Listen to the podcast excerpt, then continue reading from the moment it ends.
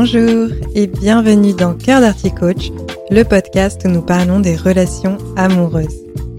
L'amour n'a pas besoin d'être parfait, seulement d'être vrai. Je vous livre des outils, des réflexions et des clés de compréhension pour y parvenir. Que vous soyez célibataire ou en couple, si vous souhaitez avoir une vie affective épanouie, vous êtes au bon endroit.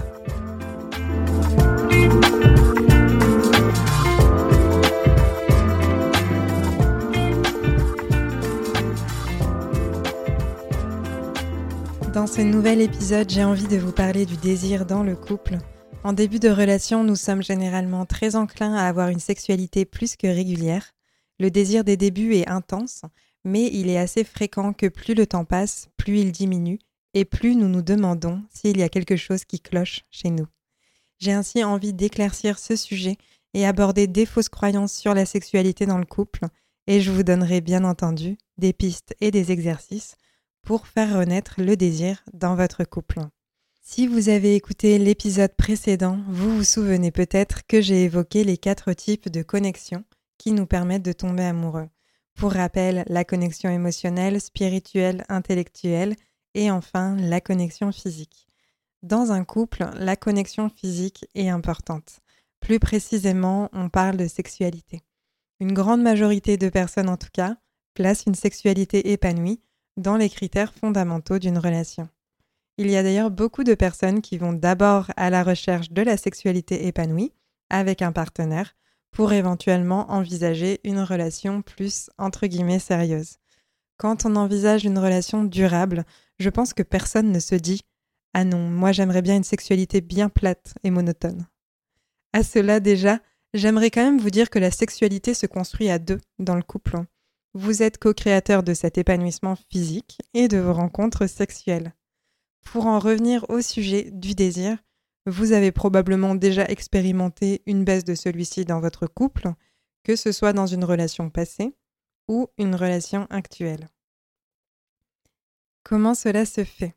Eh bien tout simplement, je vous en parlais dans l'épisode sur l'état amoureux, quand on tombe amoureux d'une personne, notre libido est généralement élevé car nous sommes sous l'effet de nos hormones. On croit alors, à tort, que la sexualité du début de la relation est notre norme. On espère qu'elle ne changera pas, et on peut même parfois se promettre entre amants de toujours autant faire l'amour. Malheureusement, dans la pratique, cela ne se passe pas comme ça. Ce qu'on vit quand on est amoureux relève des expériences extraordinaires, et ces moments extraordinaires qu'on vit ne sont pas faits pour durer.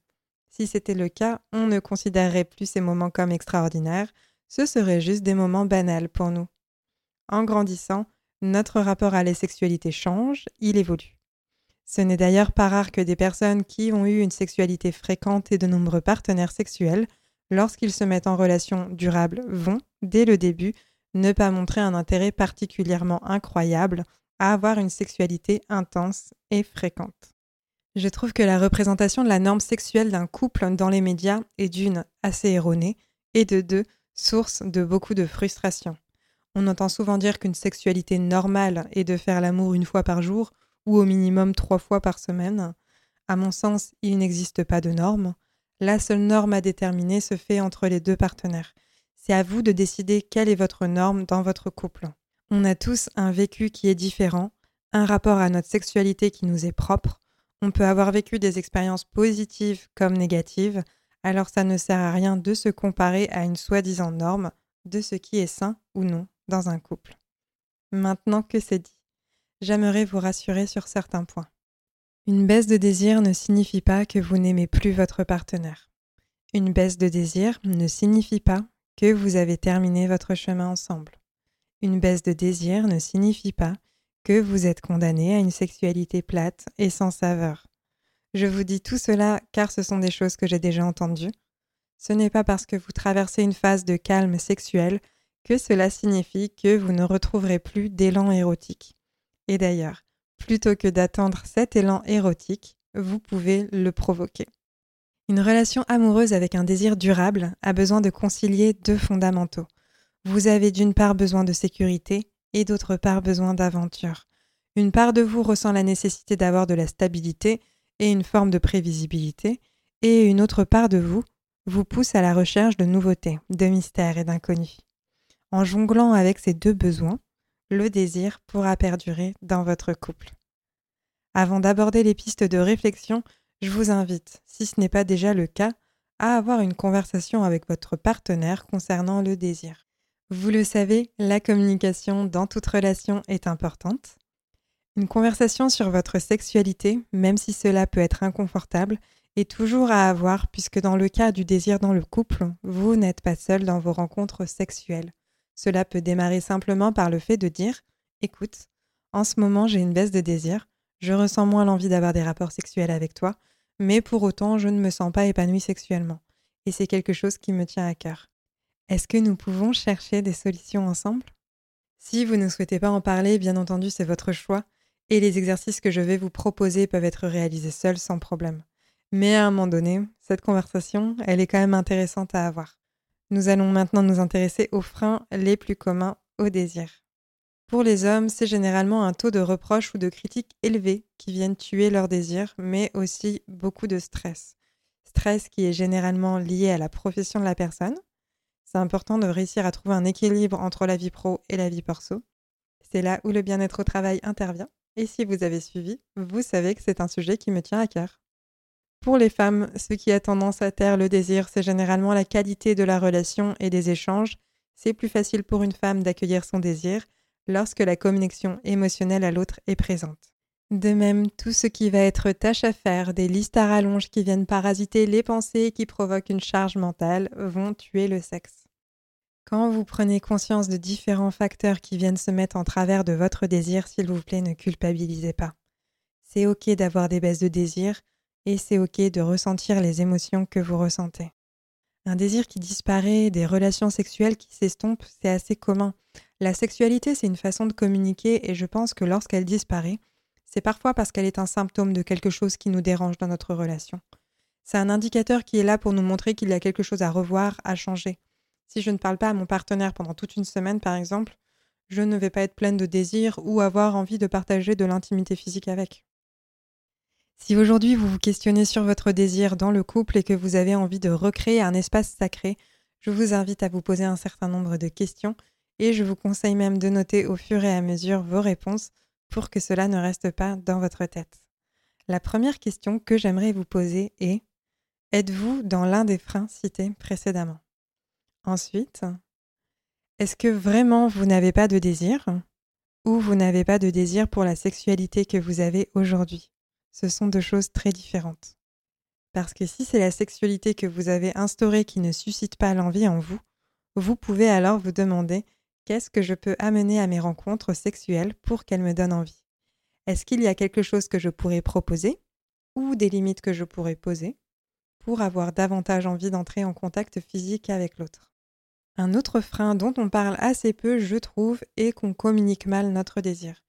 Il y a de nombreuses fois où l'un ou l'autre a envie et n'a pas osé l'exprimer ou l'a exprimé, et cette manifestation a été incomprise. Ah, je pensais que tu avais compris que j'avais envie, c'était pourtant évident. Évident, pas tant que ça, et c'est valable dans toute relation. L'autre n'est pas dans votre tête, et vous ne pouvez pas attendre qu'il comprenne ce qu'il se passe en vous si vous ne l'exprimez pas clairement. Si aujourd'hui vous n'avez aucune idée de ce qui pourrait faire naître de l'envie en vous, alors vous pouvez aller à la rencontre de vous-même, déterminer ce qui vous attire, ce qui vous fait envie, et ensuite transmettre la notice d'utilisation à votre partenaire. Pour cela, je vous propose de mettre de la conscience sur vos différentes activités pendant une semaine. Séparez ces activités dans deux catégories, les choses que vous faites qui vous mettent en joie et qui génèrent de l'énergie en vous, et les choses que vous faites qui, à l'inverse, vous épuisent et vous vident de votre énergie. Si certains points, comme le travail ou le temps passé avec des enfants par exemple, sont capables de faire les deux, vous les notez dans les deux colonnes. Ensuite, notez en moyenne combien de temps vous passez sur chacune de ces activités. Pour finir, vous allez faire le total des deux colonnes. D'un côté, vous aurez le temps consacré à des choses qui vous mettent en joie, et de l'autre, vous aurez le temps consacré à ce qui vient vous vider de votre énergie. C'est à vous ensuite de réfléchir aux résultats. Vous vous doutez bien que plus vous avez des activités qui viennent nourrir la joie en vous, plus il sera facile de se connecter à votre désir. De la même façon, observez ce qui vient raviver votre désir. Quand est-ce que vous développez de l'envie? Cela peut être lorsque vous regardez une scène d'amour dans un film, cela peut être le fait de pratiquer une activité physique, vous mettre en mouvement avec de la danse. Quelques autres exemples qui me viennent en tête, euh, sentir le vent en bord de mer, vous exposer au soleil, manger certains aliments, allumer une bougie avec une odeur particulière, écouter une musique aux sonorités séduisantes, vous faire masser. Il y a plein de possibilités. Quand vous les avez trouvées, ce sont des informations qu'il ne faut pas hésiter à communiquer à votre partenaire. À l'inverse, regardez aussi ce qui vient éteindre votre désir. Cela peut rejoindre les différents freins évoqués précédemment, comme le fait d'être stressé sous pression, avoir des insomnies ou tout simplement mal dormi, quand vos enfants ou toute autre personne sont dans une pièce à côté. D'autres exemples auxquels je pense, le désordre, le fait d'avoir un intérieur encombré et mal rangé, c'est quelque chose qui pour certaines personnes vient tuer le désir. Ou alors cela peut être une dispute sur un même sujet qui revient sans cesse, ou une dispute tout court d'ailleurs. Vous allez peut-être avoir l'impression que je vous ai proposé deux exercices identiques, mais on commence d'abord par découvrir ce qui nous met en joie en énergie, avant d'explorer le désir. Puisque si vous manquez d'énergie, c'est un peu sans surprise que vous n'arriviez pas à accéder à votre désir. En tout cas, c'est ma vision des choses. Et pour finir, le plus important, réfléchir aux actions que vous allez pouvoir mettre en place pour inviter le désir dans votre couple. Est-ce que vous organisez un week-end ailleurs Est-ce que vous vous donnez un rendez-vous dans un hôtel? Est-ce que vous faites garder les enfants? Est-ce que vous vous préparez un moment d'intimité spécifique pour générer un échange vrai et renouer le lien avec l'autre C'est à vous de voir ce qui vous convient le mieux c'est à vous de voir quelles sont les réponses les plus adéquates à ce qui vient susciter du désir en vous et ce qui vient justement le tuer. J'ai beaucoup de rituels en tête pour prendre soin de son couple, mais je n'ai pas envie de faire un podcast trop long. Si ça vous intéresse d'en savoir plus, n'hésitez pas à me le faire savoir. J'ai balayé assez rapidement ce sujet et j'ai essayé en tout cas d'aller à l'essentiel. J'espère que ça a pu vous être utile. Si vous décidez d'avoir une conversation avec votre partenaire à ce sujet, Soyez bien entendu dans l'écoute et l'accueil de l'autre. Vous êtes deux êtres différents. Ce qui suscite le désir pour l'un n'est pas nécessairement le cas pour l'autre. Et il n'y a pas de mieux ou de moins bien. Vous avez simplement des systèmes différents. J'espère que cet épisode vous a plu et qu'il vous donnera envie d'aller à la rencontre de l'autre et de réveiller votre désir. Si c'est le cas, je vous invite à le partager à quelqu'un qui peut en avoir besoin par ailleurs, si vous avez envie d'être invité sur ce podcast pour parler de votre expérience amoureuse, ou si vous avez une problématique en amour aujourd'hui auquel vous voudriez que je réponde, je vous invite à m'envoyer un message. Toutes les informations sont dans la description. Prenez soin de vous et à bientôt.